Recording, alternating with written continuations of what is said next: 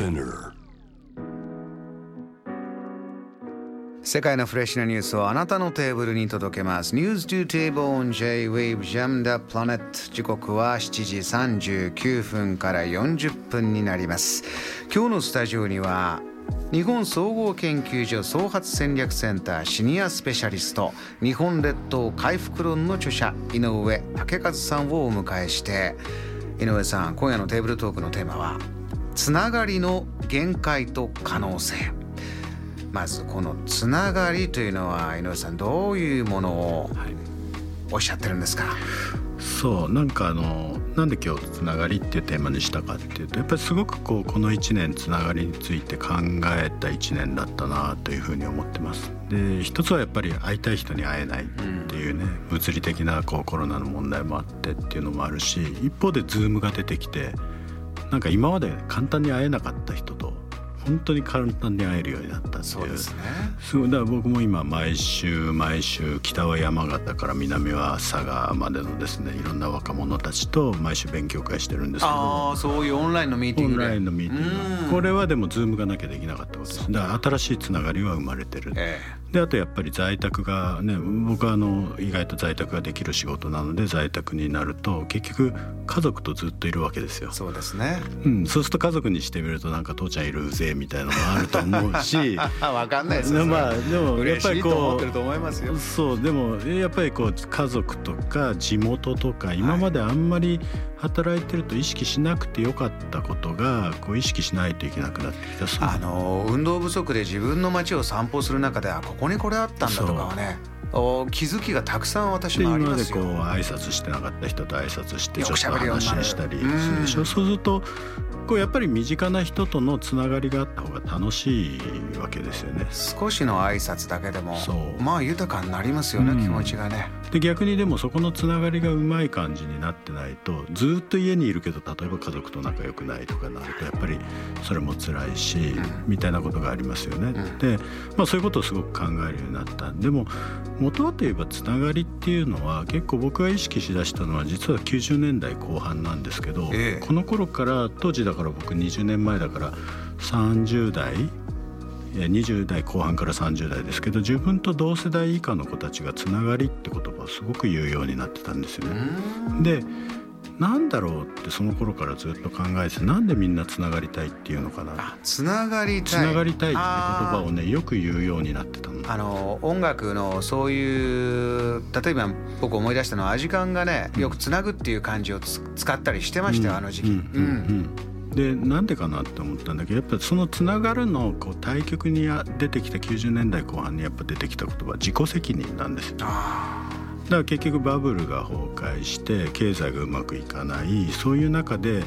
もうあの弱肉強食じゃないけどいろんなものを規制緩和してそれでこう自由にけあの勝ち負けがはっきりする社会を作っていかないとこの国はダメになるっていうことを言われ始めたんですよね。ー勝ち組負負けけ組ってていう言葉がね90年代後半に流行り始めるんだけれども、その時に自己責任と言われてだから自分で頑張んなきゃ頑張らないやつは不良とされていくっていう。であとやっぱりインターネットっていうのが出てきたでしょ。えーインターネットが出てきたっていうこともあってだから結構人がバラバラにこう一人一人頑張れみたいな社会になってきた中でネットで新しいつながりが出てきたっていうなんか結構だからその20年前の状況と今回のコロナっていうのがちょっとこう重なってくる部分もあるわあけですよね。の少しこう時代の螺旋っていうか螺旋な部分20が年前に通ったあたりをちょっと今はいもう一回螺旋階段がそのエリアにいるのかな？です。で、うん。2000年代90年代後半から2000年ぐらいに僕そういうことを意識しだしてでで2007年には実は国民生活白書でつながりっていうのがテーマになってるんですよ。つながりがあの築く豊かな国民生活かな。そんなテーマになってるわけ。だから政府もつながりって言葉を意識しだしてたのが2000年代後半、それで311が来たわけですよ。うんであの時にやっぱりあの世論調査すると絆が大事だよね。つながりが大事だよねってことをみんなが考えて特に家族とか近所とかそういう人たちは大事ですよね。心から痛感した時でしたね。そう。でそれから10年っていう感じ。だから10年ごとになんかこうつながりっていうのをこう意識させられるような感じのことがこう続いてきてるなっていうのがあるっていうのが一つですね。でその限界って書いたのは、ね、つながりのそう限界って何なのかっていうと例えば絆っていうとなんかとてもいい言葉に思うじゃないですか。あの温かい気持ちになる言葉だと思います。ですよね、うん、でも絆ってあれどういう字かっていうとあれ柱に牛をつないでる字なんですよそういう感じ、うん、で昔は「ほだし」って読ませたの。だから情けにほだされるっていうことのほだしですよ。だからその引きずられるとか縛られるとか。なるほど、ね、だからそのつながりのいい部分っていうのはやっぱりつながると気持ちいいよねとか心地いいよね嬉しいよねってあるんだけどやっぱりそれがこう縛られるとかしがらみってしがらみになったり、うん、で前回もその山水のお話をした時にやっぱり田舎はいいけど確かに自然が豊かでいいけど閉鎖的だよねコミュニティがみたいな話がありまして、ね、あの人の目がきつい、はい、タフだというのはこのコロナ禍の中でもね例えば東京ナンバーの車がえー、止まってたらうちは困るからお前来ないでくれとかそういうのはいくつも聞こえてきましたよ、うん、どうしてもやっぱり田舎の方がこうそういうしがらみがあるっていうイメージが皆さんやっぱりお持ちだし、だからそそんなこともねやっぱり改めて前回も考えさせられたしそういう中でやっぱりつながりっていうものにどういう可能性と限界があるのかなっていうのを改めてこう考えてみたくなったなっていうところ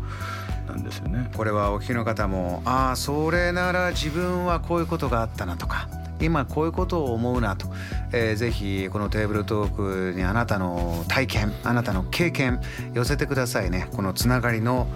限界と可能性です。ちなみに井上さんは今このつながりの今度は可能性は何を感じてますか、うん、あのつながりって例えばコミュニティみたいなことね結構こうパラレルだったりするんですけれどもあえて今回つながりって言ってるのはコミュニティっていうとどうしても人と人の関係みたいなところがあるじゃないですか。うん、でも日本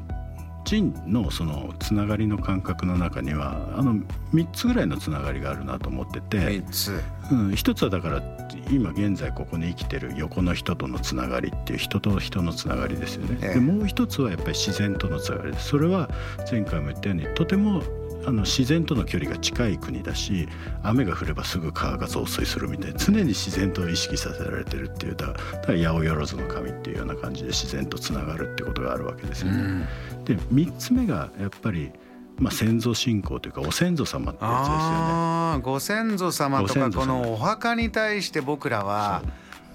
もう根っこがつながっちゃってるというかお墓をちょっと汚くされると本当にやめてくれというね 気持ちになりますよね。だからやっぱり今生きてるその僕らが常にその死者というのを、まあ、常に意識してるかどうかは別としてでも仏壇があったりしてなんか、はい。そんなことを先祖様に申し開きできないぞとか自分もなんか自分の部屋におふくろのあの家を飾ってんですけどなんかこう悪いことできないなみたいな。ずっと感じますよね。背中に感じたりどこに感じたりというのはありますね、うん、だからその人だけではなくて死者とかあの土地とか自然とかそういうようなものとのつながり。だから人ならざるものとか今ここに生きている人以外の人とのつながり